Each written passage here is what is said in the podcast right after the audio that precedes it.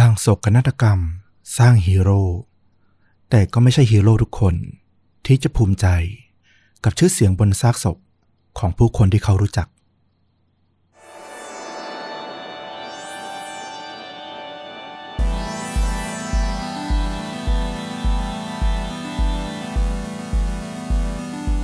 สวัสดีครับ สวัสดีครับ ฆาตจริงยิ่งกว่าหนังพอดแคสต์จากช่องชวนดูดะอยู่กับต้อมครับ แล้วก็ฟลุกครับ กับหนึ่งเหตุการณ์ฆาตกรรมสุดเข้มข้น พร้อมการแนะนำภาพยนตร์ที่มีเนื้อหาใกล้เคียงกับเรื่องจริง วันนี้คุณฟลุกมาในรูปแบบแนวทางไหนครับ เป็นเรื่องราวที่ผมไม่ค่อยได้เล่านัก ส่วนใหญ่จะเป็นทางต้อมเล่ามากกว่า เหตุการณ์ที่มันเกิดขึ้นที่สหรัฐอเมริกา เมื่อเร็วๆนี้เนาะเป็นข่าวดังเหมือนกันเรื่องของการกราดยิงในโรงเรียน แต่ว่าเรื่องราวในวันนี้เนี่ยเป็นเรื่องของการกราดยิงเหมือนกันแต่ไม่ได้เกิดขึ้นที่โรงเรียน แต่ก็เป็นเหตุการณ์ใหญ่ครั้งหนึ่งที่สหรัฐอเมริกาก็ต้องจดจำนะเข้มข้นและน่าสนใจมาก คือผมแอบกระซิบคุณไว้นิดนึงแล้วกันว่า จริง ๆ ผมก็แอบค้นข้อมูลเกี่ยวกับเรื่องกราดยิงอยากมาเล่าเหมือนกันอะจริงว่าเนี่ยโอ้ใจตรงกันอีกแล้ว เดี๋ยวดูก่อนว่า ถ้าตอนนี้ชื่นชอบกัน แล้วอยากฟังกราดยิงจากทางฝั่งผมบ้าง ก็เดี๋ยวคอมเมนต์กันมาได้เนอะหลังจากจบคลิปนี้นะ บอกกันมาได้เผื่อสัปดาห์นี้จะยกให้เรื่องราวนี้เลย เพราะส่วนตัวผมรู้สึกเหมือนกันว่า โอ้โห มันควรต้องมีการแก้ไขได้แล้วอะที่สหรัฐนี่มันบ่อยเกินไปแล้วมันเป็นโศกนาฏกรรมที่โอ้โหมันไม่ควรจะเกิดขึ้นทีขนาดนี้อะอืม ถูกต้องเลย ก็มาลองรับฟังกันดูว่าจะได้บทเรียนอะไรที่น่าสนใจบ้างนะครับ อ่าเชิญคุณฟลุกได้เลยครับเรื่องราวในวันนี้ครับก็เกิดขึ้นที่รัฐเท็กซัสเนาะก็เป็นรัฐที่กฎหมายเรื่องว่าด้วยปืนเนี่ย มันก็ ค่อนข้างจะเสรีนะถ้าเทียบกับรัฐอื่น ๆ ในอเมริกา อย่างเรื่องราวที่เกิดขึ้นที่กราดยิงในโรงเรียนล่าสุดก็เกิดขึ้นที่รัฐเท็กซัสนี่เหมือนกัน เหตุการณ์ที่จะเล่าในวันนี้เนี่ยเป็นเหตุการณ์ที่เขาบอกว่าได้ขึ้นชื่อว่าเป็นเหตุการณ์การกราดยิงที่มีผู้เสียชีวิตมากที่สุดในรัฐเท็กซัสเลยทีเดียว เรื่องราวเนี่ยมันเริ่มขึ้นในเช้าวันที่ 5 พฤศจิกายนปี 2017 เป็นเช้าวันที่จริง ๆ ก็อากาศดีสดใสวันหนึ่งเลยแหละ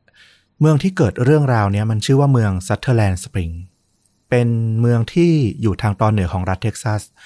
ชุมชนนี้ก็จะก่อร่างมาจากอดีตเมืองของพวกสเปนที่เคยมาก่อร่างสร้างตัวกันอยู่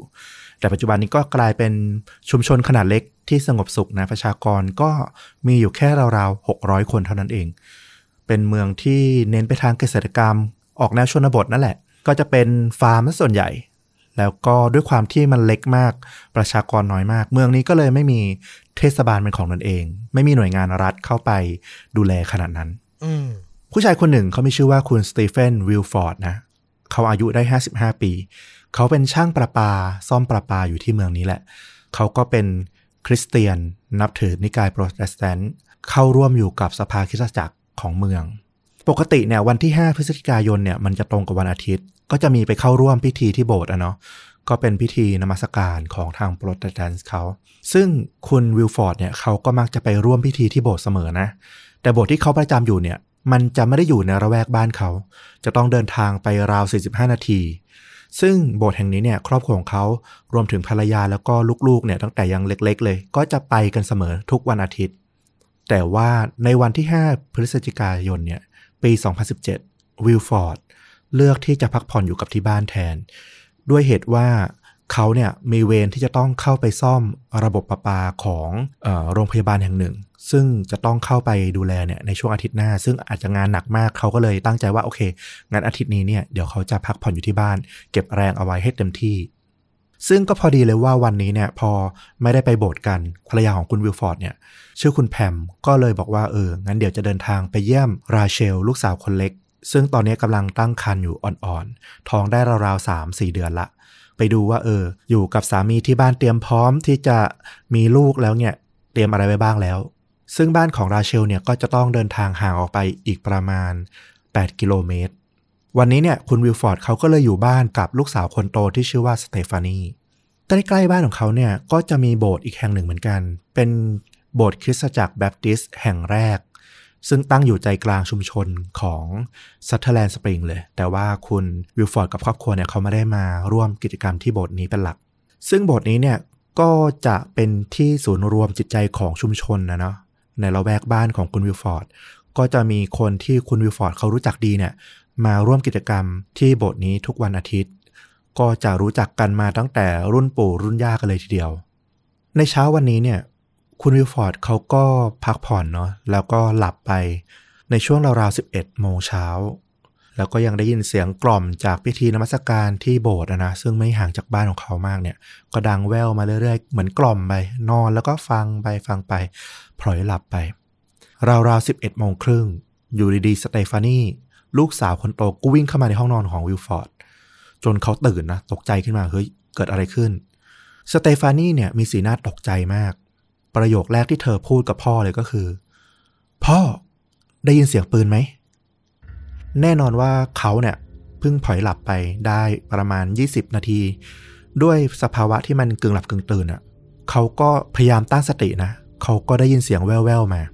มันคล้ายเสียงเหมือนคนเคาะหน้าต่างมากกว่าจะเป็นเสียงปืน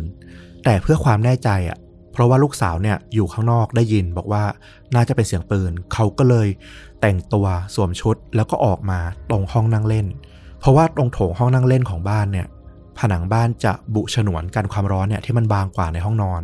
ทำให้ได้ยินเสียงได้ชัดเจนขึ้น ต้องบอกว่าคุณวิลฟอร์ดเนี่ยแม้ว่าประกอบอาชีพ ช่างซ่อมประปาเป็นหลักนะแต่ว่าอีกมุมหนึ่ง อีกภาคหนึ่งในชีวิตของเขาเนี่ยคุณวิลฟอร์ดเขาเป็นครูฝึกสอน การใช้ปืนของสมาคมปืนเล็กยาวแห่งชาติของอเมริกา อยู่หลายสิบปีเลย เป็นผู้เชี่ยวชาญเรื่องของอาวุธปืนคนหนึ่ง พอได้ยินเสียงที่มันคุ้นเคยเขาเนี่ยเขาก็ระบุได้ทันทีเลยว่า มันคือเสียงของปืนอย่างแน่นอนซัตเทอร์แลนด์สปริงเนี่ยก็ต้องบอกนะว่ามันเป็นเมืองเกษตรกรรมอย่างที่บอกไปตอนแรก ผู้คนอยู่กันไม่เยอะ ยิ่งที่อยู่ในรัฐเท็กซัสเนี่ยโอเคแหละว่ามันคงไม่แปลกถ้าจะมีเสียงปืนอยู่บ้าง เพราะว่าก็จะมีพวกชาวไร่ชาวนาที่เขามักจะเอาปืนเนี่ยไปไล่พวกสัตว์ที่มาก่อกวนพวกพืชผลทางการเกษตรนะเนาะแต่ว่าเสียงที่เขาได้ยินตอนนี้มันดังเกินไป มันใกล้เกินไป มันอยู่ในชุมชนน่ะมันแปลกเกินไปละวิลฟอร์ดก็วิ่งไปที่ด้านหลังของบ้านนะ มันมีห้องอยู่ ห้องนี้เขาเก็บตู้เซฟเหล็กเอาไว้ พอเปิดออกมาเนี่ยข้างในมีปืนพก ปืนไรเฟิลแล้วก็ปืนลูกซอง ซึ่งเขาสะสมเอาไว้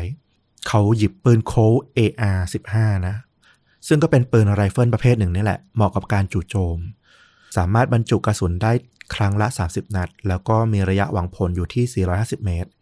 เหตุผลที่คุณวิลฟอร์ดเลือกหยิบปืนนี้มาเนี่ย เพราะว่ามันเป็นปืนที่นิยมมากนะในหมู่ผู้เล่นปืนในสหรัฐอเมริกา ชนิดที่ว่ามีสถิติบอกว่า มีคนที่ครอบครองปืนชนิด AR-15 เนี่ย มากถึง 5 ล้านกระบอกเลยทีเดียว แต่ต้องบอกว่าถึงจะเป็นปืนที่มันนิยมมาก แต่ไม่มีใครที่จะหยิบเอาออกมาใช้แบบประเจิดประเจิอนะด้วยเหตุผลว่าอะไร ปืน AR-15 เนี่ย ด้วยความที่มันใช้ง่ายและประสิทธิภาพค่อนข้างสูง มันเลยกลายเป็นอาวุธหลักที่พวกมือปืนฆาตกร ที่ทำการกราดยิงในสหรัฐอเมริกาเนี่ยเลือกใช้เป็นอาวุธหลัก แต่ละครั้งที่มีข่าวเรื่องของการกราดยิง ครั้งสำคัญสำคัญเนี่ย มักจะพบว่าคนร้ายก็จะใช้ปืนรุ่นนี้นี่แหละในการก่อเหตุ มันทำให้ไม่ค่อยมีใครที่จะเอาปืนรุ่นนี้เนี่ยออกมาใช้ให้ชาวบ้านอื่นเห็น เพราะว่ามันก็จะสร้างความรู้สึกหวาดระแวงแล้วก็หวาดกลัวเนาะแต่ครั้งนี้เนี่ยคุณวิลฟอร์ดเขาต้องหยิบมาใช้แล้วเพราะว่ามันเป็นปืนที่เหมาะกับสถานการณ์นี้มากที่สุดละ โดยความที่ปืนไรเฟิล AR 15เนี่ย คุณวิลฟอร์ดเขาก็มีความเชี่ยวชาญนะเขาก็ประกอบแล้วก็ปรับแต่งมัน ให้มีระยะการยิงเนี่ยที่ไม่สูงมาก แต่ว่ามีความคล่องแคล่วพกพาได้ง่ายขึ้น ซึ่งเขาบอกว่าถ้ามันเกิดเหตุอยู่ในย่านชุมชนเนี่ยมันมีอาคารบ้านเรือนเยอะอย่างนี้เนี่ยระยะยิงแค่ประมาณ 3-400 เมตร หวังผลได้เนี่ยก็เพียงพอละสเตฟานีลูกสาวเขาก็ไม่ได้รอให้คุณพ่อเตรียมตัวเสร็จนะ เธอก็ตัดสินใจขับ รถของบ้านเนี่ย ขับออกไปเลย ขับวนไปละแวกบ้านของเธอ เพื่อสำรวจว่าเสียงปืนเนี่ย มันมาจากทิศทางไหน แล้วก็จะดูให้คร่าวๆว่ามันเกิดอะไรขึ้นกันแน่ ถ้าไม่ใช่เหตุร้ายอย่างที่คิดเอาไว้เนี่ย ก็จะได้สบายใจ หรือถ้ามันเป็นเหตุร้ายอะไรเกิดขึ้น ก็จะได้รีบรู้ตัวว่าจะต้องรับมือยังไง แต่ก็ต้องบอกว่าเป็นผู้หญิงที่ใจกล้ามากๆนะถูกกำลังจะพูดเลยว่า โอ้โห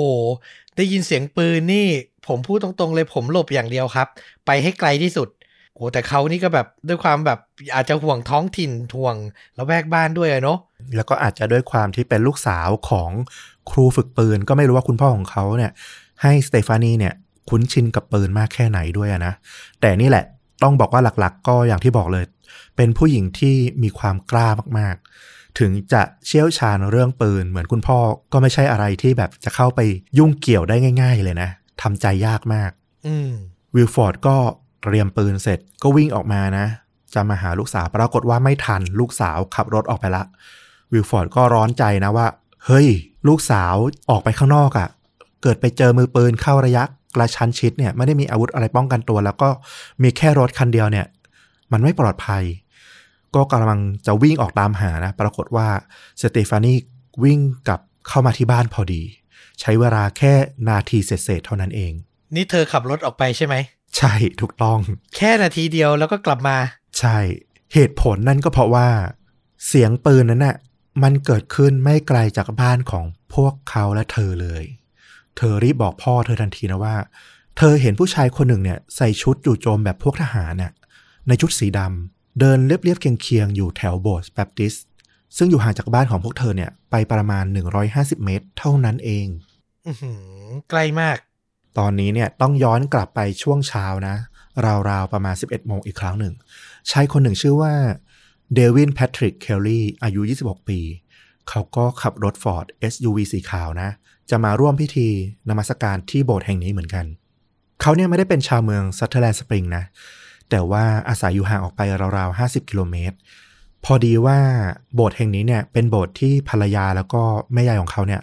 มักจะมาร่วมพิธีอยู่เสมอ เคลลี่เนี่ยเป็นชายผิวขาว รูปร่างค่อนข้างท้วมอะนะ หน้าตาเนี่ยก็ดูซื่อๆหน่อย หรือถ้าจะแบบ stereotype หน่อยในหนังพวกหนังวัยรุ่นอะมันก็คือพวกที่แบบมักจะถูกเพื่อนๆแกล้งอะอารมณ์ประมาณนั้น loser loser ประมาณนั้นใช่ อันนี้คือ character ในหนังแบบภาพจำที่เรามักจะ จำมาเนาะซึ่งช่วงที่เขาเรียนมัธยมเนี่ยก็เป็นไปตามที่คิดเลยนะ คือเขาก็เป็นคนที่เรียนไม่ค่อยเก่ง ต้องบอกว่าเรียนกลางๆแหละ เกรดอยู่ประมาณ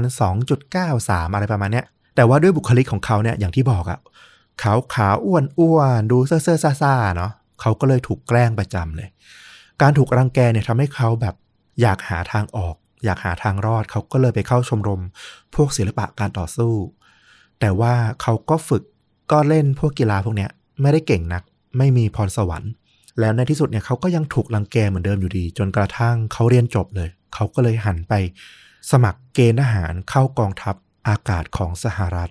ด้วยหวังว่าจะลบพวกปมด้อยในตอนเด็กนี่แหละว่าเออ ถูกรังแกอยู่เรื่อยอะไรอย่างเงี้ย ได้เป็นทหารจะได้รู้สึกภูมิใจรู้สึกเข้มแข็งขึ้น แต่ว่าหลังจากเป็นทหารได้ 2 ปี เขาก็แต่งงานกับผู้หญิงคนหนึ่งนะ ซึ่งบังเอิญมีลูกติดในช่วงปี 2011 ซึ่งก็เหมือนกับว่าชีวิตเขาก็น่าจะดีขึ้นเรื่อยๆนะ แต่กลายเป็นว่ามันก็มีบางอย่างที่เขาไม่ได้บอกกับภรรยาของเขา คือในช่วงที่เขาเรียนมัธยมเนี่ย ด้วยความที่เขาโดนรังแกใช่ไหมอย่างที่บอก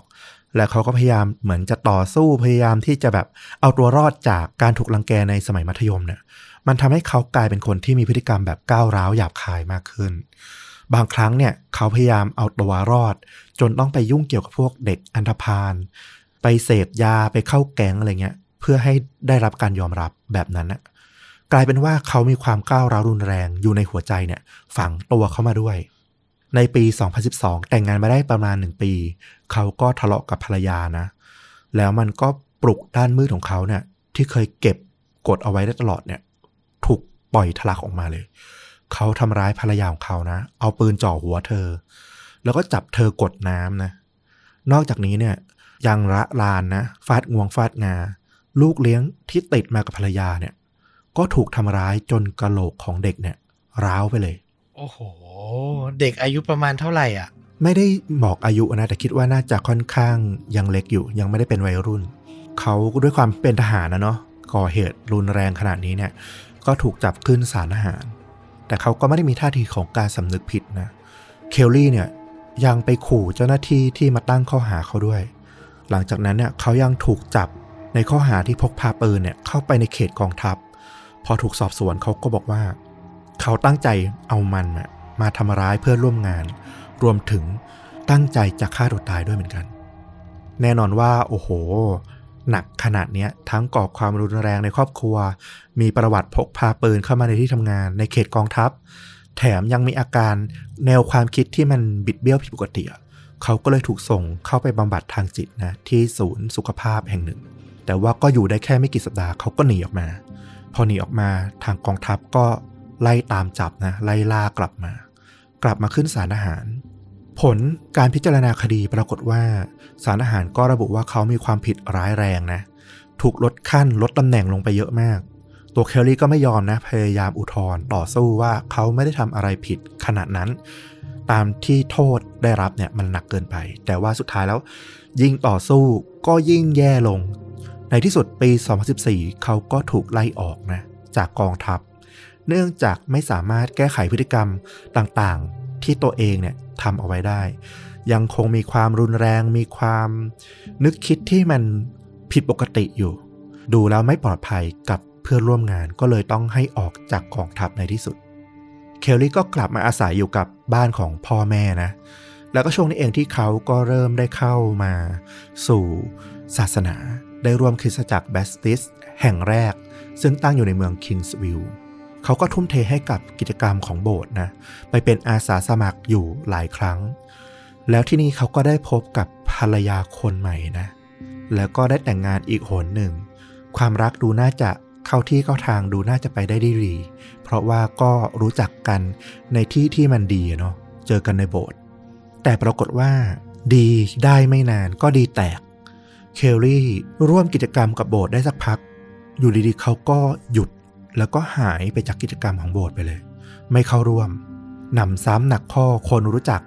ไปตามหาไปพูดคุยกับเขา ปรากฏว่า เขามีทัศนคติมุมมองต่อพระเจ้าเนี่ยเปลี่ยนไปอย่างสิ้นเชิง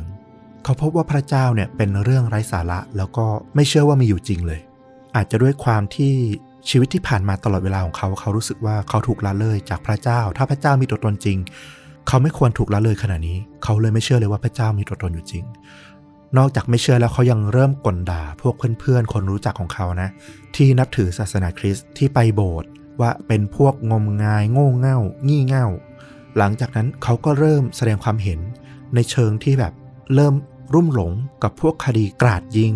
สังหารหมู่ต่างๆ เพื่อนหลายคนของเขาก็คุยแล้วก็เริ่มรู้สึกไม่ดีนะ เมื่อก่อนคบกันมาตั้งแต่สมัยมัธยมก็แบบ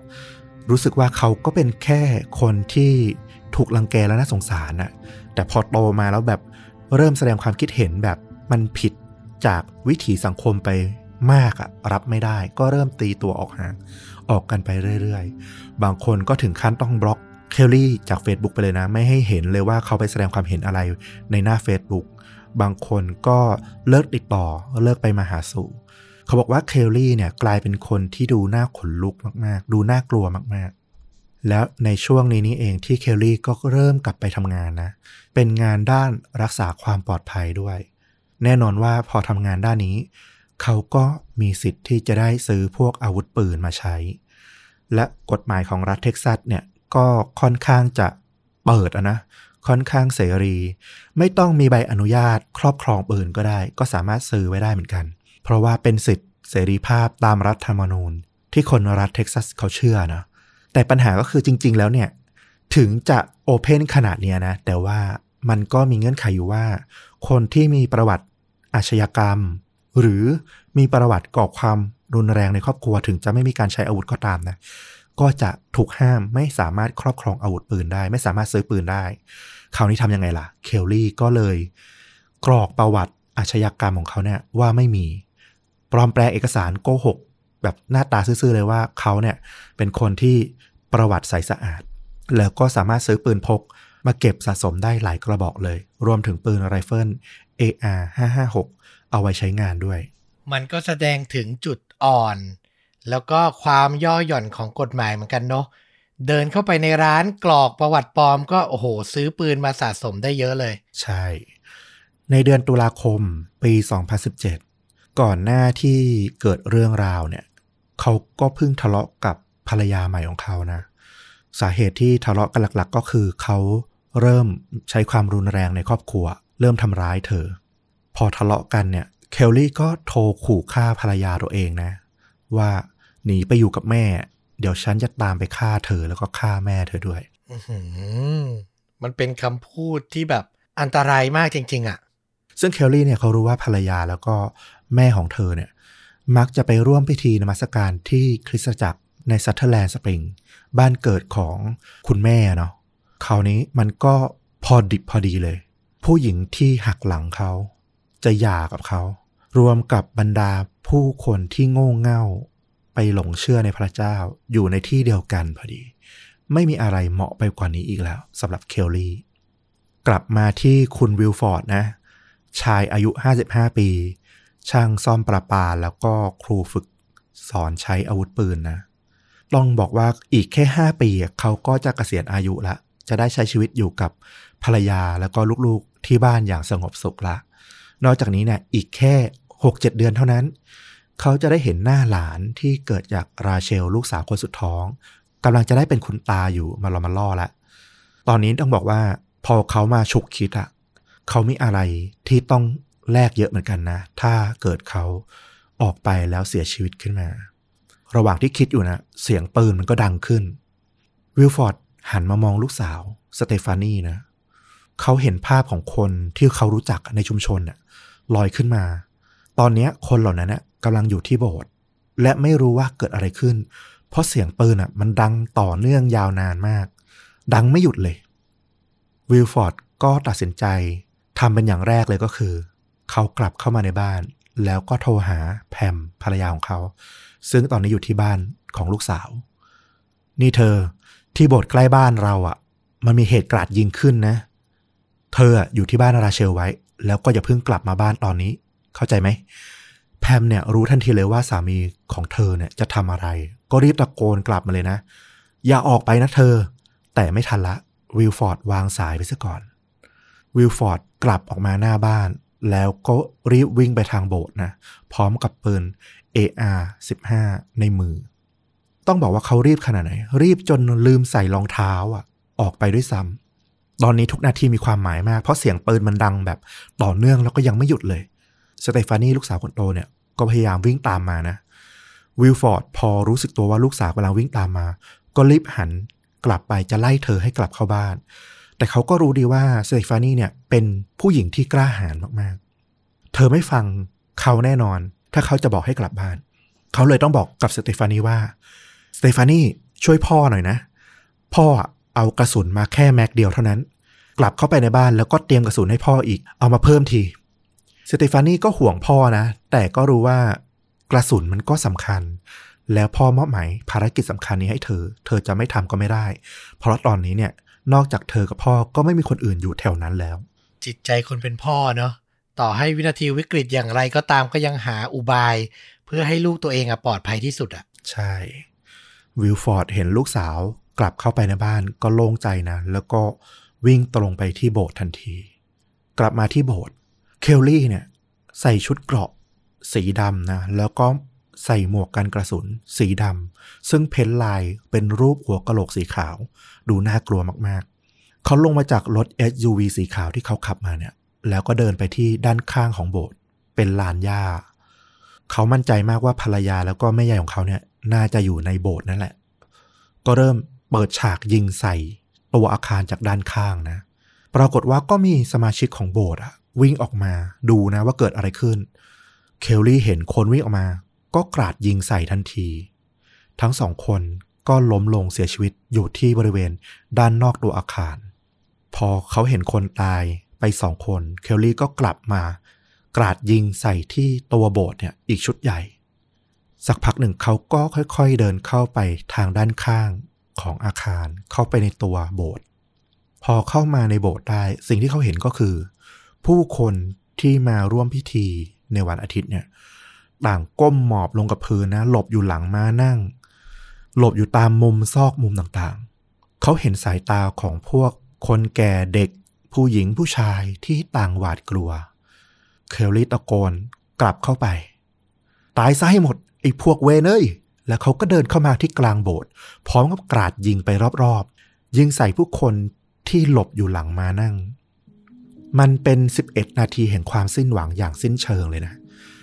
เขาบอกว่ากระสุนกว่า 450 นัดเนี่ยปลิวว่อนอยู่ตลอดเวลา แมกกาซีน 15 แมกกาซีน ถูกยิงจนหมดรังเพลิง ที่ด้านนอกวิลฟอร์ดเนี่ยวิ่งตามเสียงปืนเนี่ยมาถึงบริเวณที่หน้าโบสถ์และ โบสถ์แห่งนี้เนี่ยก็จะเป็นโบสถ์เก่านะสีขาว อาคารทรงจั่ว ซึ่งตรงด้านหน้าเนี่ยมันมีป้ายเขียนเอาไว้ว่า จงฟังวาจาของพระเจ้า แน่นอนว่าตอนนี้เนี่ยสิ่งที่ได้ยินเนี่ยมีแต่เสียงปืนที่มันดังไม่หยุดเลยวิลฟอร์ดคิดได้แค่ว่าเขาต้องทำอะไรสักอย่างต้องทำอะไรก็ได้ ที่จะหยุดมือปืนคนนั้นนะที่อยู่ในโบสถ์เนี่ยให้หยุดยิงวิลฟอร์ดทำในสิ่งที่สำหรับเขาคืองี่เง่าที่สุดเลย แต่ก็เป็นอย่างเดียวที่ตอนนั้นเขานึกออก เขาตะโกนที่หน้าโบสถ์นะตะโกนเข้าไปสุดเสียงเลยว่า เฮ้ยเฮ้ยหยุดหยุดเฮ้ย มันทำให้มือปืนน่ะรู้ว่ามีคนอยู่ด้านนอก แต่มันก็ได้ผล เพราะว่าเคลลี่เนี่ยก็หยุดยิง แล้วก็กลับมาสนใจว่าใครที่จะมาขัดขวางเขาซึ่งอยู่ด้านนอกโบสถ์เป็นตำรวจมาแล้วหรือเปล่า เขาหยุดยิงแล้วก็เดินมาที่ประตูหน้านะ เพื่อจะมาดูว่าใครที่มาเรียกเขาอยู่ วิลฟอร์ดรีบวิ่งหาที่กำบังนะ ซึ่งตรงนั้นเนี่ยตรงข้ามโบสถ์เนี่ยมันมีบ้านของคนอยู่ เป็นบ้านของชายคนหนึ่งชื่อว่าเฟร็ดซึ่งตรงหน้าบ้านเนี่ยก็มีรถกระบะคันใหญ่จอดอยู่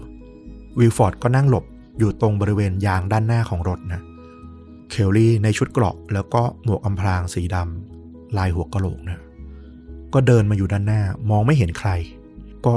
เอาปืนพกเนี่ยที่อยู่ข้างตัวเนี่ย ออกมายิงกราดไปข้างหน้า 3 นัด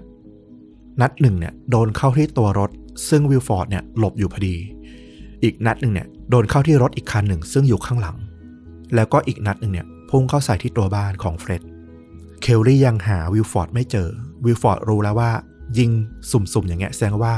มือปืนยังมองไม่เห็นเขาวิลฟอร์ดก็เลยค่อยๆ เงยตัวขึ้น เอาปืนไรเฟิลเนี่ย ค่อยๆ แนบขึ้นวางบน กระโปรงหน้ารถ แล้วก็มองผ่านช่องเล็งของปืนไรเฟิลเนี่ย ตรงไปที่เคลลี่ มันเป็นจุดสีแดงที่เล็งเข้ากลางหน้าอกของเคลลี่ ซึ่งตอนนี้ยืนอย่างอุกอาจนะ เขาคิดว่าเขาปลอดภัยอยู่ภายใต้เกราะ วิลฟอร์ดยิงใส่ไปที่หน้าอกสองนัดซ้อน แต่มันก็ไม่สามารถเจาะเกราะกันกระสุนของเคลลี่เข้านะ แต่ว่ามันก็ทำให้อย่างน้อยที่สุดเคลลี่เนี่ยตระหนกตกใจ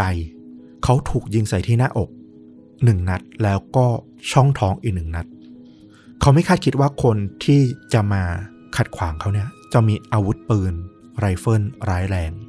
เคลลี่ก็ตกใจรีบหาที่กำบังนะ เขามองกลับไปก็เห็นว่า ตอนนี้ด้านหน้าโบสถ์มันมีแต่ที่โล่งที่ปลอดภัยที่เดียวก็คือรถ Ford SUV สีขาวของเขาที่เขาขับมานี่แหละ มันอยู่ห่างไปราวๆ 20 เมตร ถ้าเขาวิ่งไปขึ้นรถได้ เขาก็สามารถขับหนีได้เช่นกัน เคลลี่ก็รีบวิ่งไปที่รถนะ ระหว่างนั้นวิลฟอร์ดก็ซุ่มมองขึ้นมาใหม่อีกรอบหนึ่ง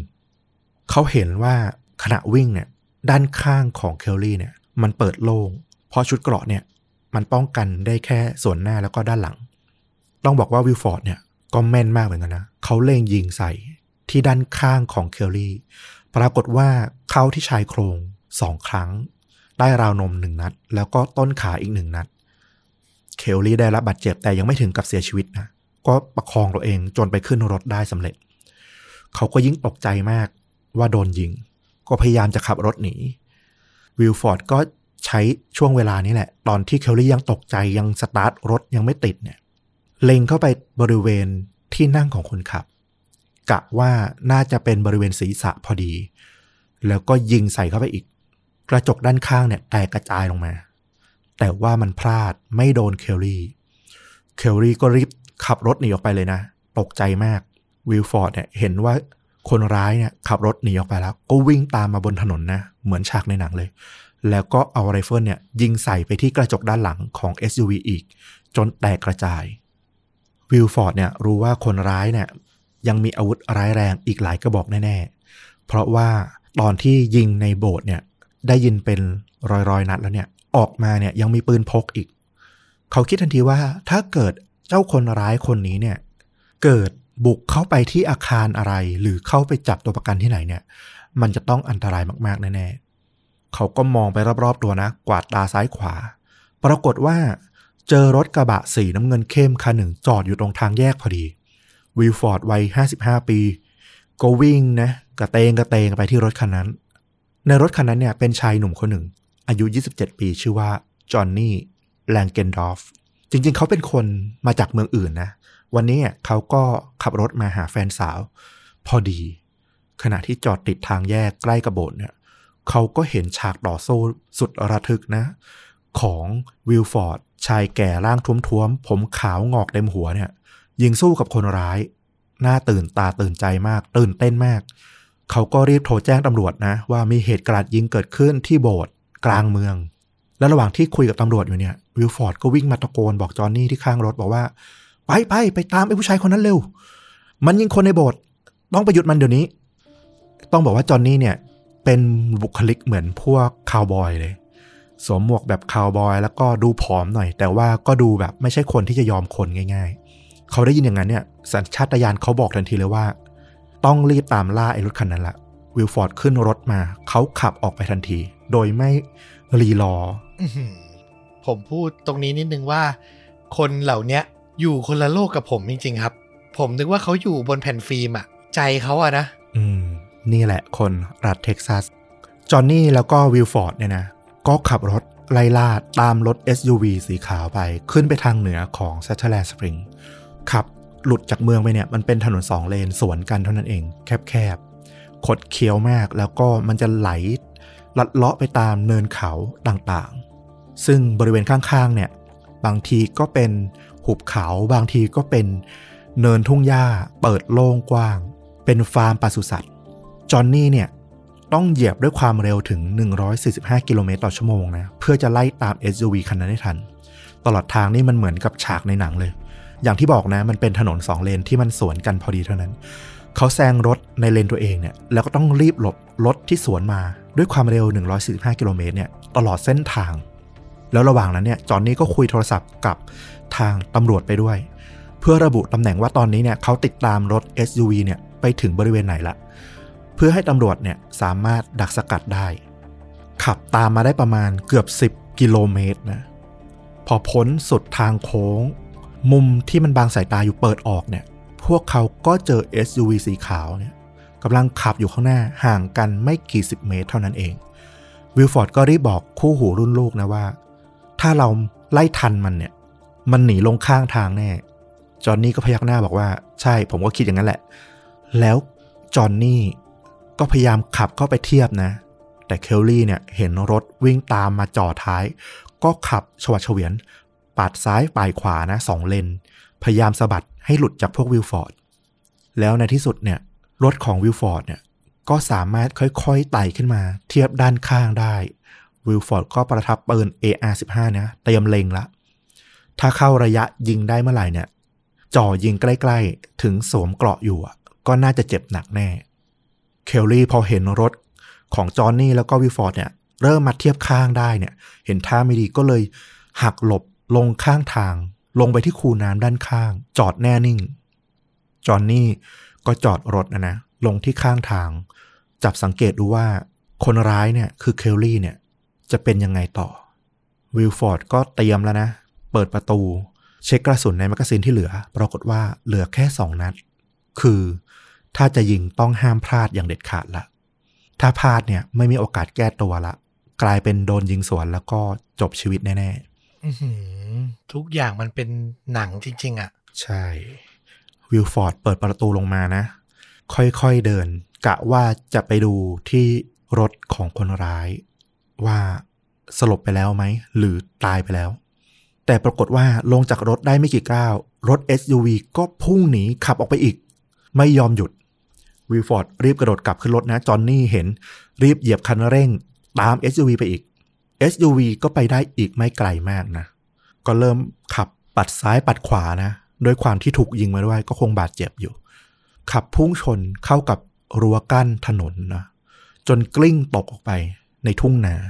ความไปหลายตลบ วิลฟอร์ดกับจอห์นนี่เนี่ย มาถึงก็จอดรถทิ้งระยะห่างไว้สักพักหนึ่ง ยังไม่กล้าเข้าไป เพราะว่าจากตอนแรกเมื่อกี้คิดว่าคนร้ายจะสลบละ ก็ยังมีสติขับออกไปได้อีก ตอนนี้ก็ไม่แน่ใจแล้วว่าคนร้ายเนี่ย จะยังมีสติสมบูรณ์อยู่ไหม แล้วมีความพร้อมขนาดไหน มีปืนอีกกี่กระบอก กระสุนเหลืออีกเท่าไหร่ อะไรก็เกิดขึ้นได้ อันตรายมากๆ วิลฟอร์ดก็บอกให้จอห์นนี่นะว่า รักษาระยะเอาไว้ที่ตรงนี้แหละ ไม่ต้องเข้าไปใกล้ละ แล้ววิลฟอร์ดเนี่ย ก็หลบมาที่ด้านข้างของตัวรถนะ เอาตัวรถเนี่ย เป็นกำบังเอาไว้ แล้วก็เอาไรเฟิลวางขึ้นที่กระโปรงหน้ารถ ช่วยเล็งไปที่ SUV อีกครั้งหนึ่ง คอยจับตามองหากมีความเคลื่อนไหวก็จะยิงทันที ระหว่างนั้นวิลฟอร์ดก็ตะโกนใส่คนในรถนะ ใส่เคลลี่ว่าให้ยอมจำนนซะ แต่ปรากฏว่าทุกอย่างก็นิ่งไม่มีเสียงตอบรับ แต่คราวนี้เนี่ยก็อย่างที่บอกไม่มีใครกล้าเข้าไปใกล้ตัวรถแล้วแหละเพราะมันอันตรายสูงมากๆ วิลฟอร์ดบอกว่า มันผ่านไปนานแค่ไหนเนี่ยไม่รู้สึกตัวเลย เพราะว่าทุกอย่างมันตึงเครียดมากแล้วแบบเวลามันเหมือนเดินช้ามันหยุดนิ่งเลย รู้ตัวอีกทีหนึ่งเนี่ยคือวิลฟอร์ดแล้วก็จอห์นนี่เนี่ยได้ยินเสียงตำรวจเดินมาจากด้านหลัง แล้วก็บอกให้วางอาวุธลงแล้วก็ยกมือขึ้นวิลฟอร์ดก็รีบวางปืนแล้วก็ยกมือขึ้นเลยนะ กลัวตำรวจเข้าใจผิดว่าเขาเป็นคนร้ายตำรวจก็รีบบอกเลย ผมไม่ได้หมายถึงคุณ ผมหมายถึงไอ้มือปืนคนนั้นอะที่อยู่ในรถอะแต่คุณต่อสู้ได้ยอดเยี่ยมมากเลยนะคาวบอย ตำรวจก็ชมวิลฟอร์ดแล้วก็จอห์นนี่ไม่นานหลังจากนั้น รถตำรวจอีกหลายคันก็แห่มาถึงที่เกิดเหตุนะแล้วก็ปิดล้อมเส้นทางหลบหนีของรถ SUV เอาไว้ทั้งหมด ก็ได้ข้อมูลนะจากทางวิลฟอร์ดไปว่าเออมันเกิดอะไรขึ้นบ้าง ก็ไม่กล้าเข้าไปบุ่มบ่าม เข้าไปที่ตัวรถไปบุกจับ ต้องใช้เวลาถึงชั่วโมงอะตำรวจถึงจะนำโดรนเข้ามาที่เกิดเหตุได้ แล้วก็ให้นักบินโดรนเนี่ย ขับเข้าไปสำรวจที่ตัวรถ SUV ว่า ตอนนี้เนี่ยคนร้ายอยู่ในสภาพแบบไหน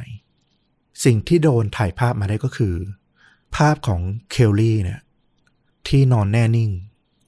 เขายิงจ่อขมับฆ่าตัวตายไปแล้วอื้อหือก็จบการไล่ล่าอย่างบ้าคลั่ง แล้วก็สิ้นสุดตรงที่ว่า วันนั้นเนี่ย มีผู้เสียชีวิตไม่รวมคนร้ายอย่างเคลลี่นะนะ ตายในโบสถ์เนี่ย ถึง 26 รายด้วยกัน แล้วก็บาดเจ็บอีกถึง 20 ราย เหยื่อที่เสียชีวิตเนี่ยอายุมากสุดที่ 77 ปี แล้วก็อายุน้อยสุดเนี่ยแค่ 18 เดือนเท่านั้นเอง ในนี้เนี่ยมีถึง 8 คนที่ยังเป็นแค่เด็กนะ แล้วก็มีเหยื่อรายหนึ่งที่เป็นหญิงสาวกำลังตั้งครรภ์อยู่ด้วย เขาบอกว่าในวันนั้นเนี่ยมีบางครอบครัวที่สูญเสียสมาชิกไปพร้อมกันถึง 9 คนเลย กลายเป็นเหตุกราดยิงที่มีผู้เสียชีวิตสูญเสียมากที่สุดในประวัติศาสตร์ของเท็กซัส จนถึงปัจจุบันนี้เลยนะ เหตุการณ์ที่เกิดกราดยิงที่โรงเรียนเมื่อเร็วๆนี้เนี่ยยังมีการเสียชีวิตน้อยกว่า เป็นอันดับที่สองยี่สิบคนได้ใช่ไหมครั้งล่าสุดเนี่ยใช่ถ้าจะไม่ผิดประมาณ 21 หรือ 22 เนี่ยนะถ้าจะไม่ผิด แต่ครั้งนี้ที่เกิดเหตุปี 2017 เนี่ยมี 26 ราย เป็นอันดับหนึ่งของรัฐเท็กซัสแล้วก็ เป็นอันดับ 5 ของเหตุการณ์ที่เกิดขึ้นทั้งประเทศสหรัฐอเมริกาเลยทีเดียว เรื่องราวที่มันเกิดขึ้นตามหลังหลังจากนี้มาเนี่ยก็น่าสนใจเหมือนกันนะ คือเขาก็พยายามไปหาวิธีป้องกันไม่ให้เกิดเรื่องราวแบบนี้เกิดขึ้นอีกนั่นแหละ อย่างที่บอกคุยกันมาสักพักหนึ่งว่า มันมีช่วงหนึ่งที่แบบต้อมก็มีความเห็นนะนะว่าเออเรื่องของกฎหมาย การซื้ออาวุธปืนเนี่ยทำไมมันย่อหย่อนได้ขนาดนั้น ต้องบอกว่าจริง ๆ เนี่ย มันมีจุดพลาดที่แบบ พลาดแบบไม่น่าเชื่อเลยนะ เกิดขึ้นก็คือ ไม่ใช่ว่าทางร้านขายปืนเนี่ยไม่ตรวจสอบประวัติอาชญากรรมนะ ก็มีการตรวจผ่านระบบพวกเครือข่ายของ FBI อะที่จะมีพวกประวัติอาชญากรเนี่ยที่เขาส่งไปทั่วประเทศอยู่แล้วเนี่ย แต่ปรากฏว่าสิ่งที่มันเกิดขึ้น และไม่พบว่าเคลลี่เนี่ยเคยก่อประวัติอาชญากรรมร้ายแรงเนี่ย เพราะว่าตอนที่ขึ้นศาลทหารน่ะ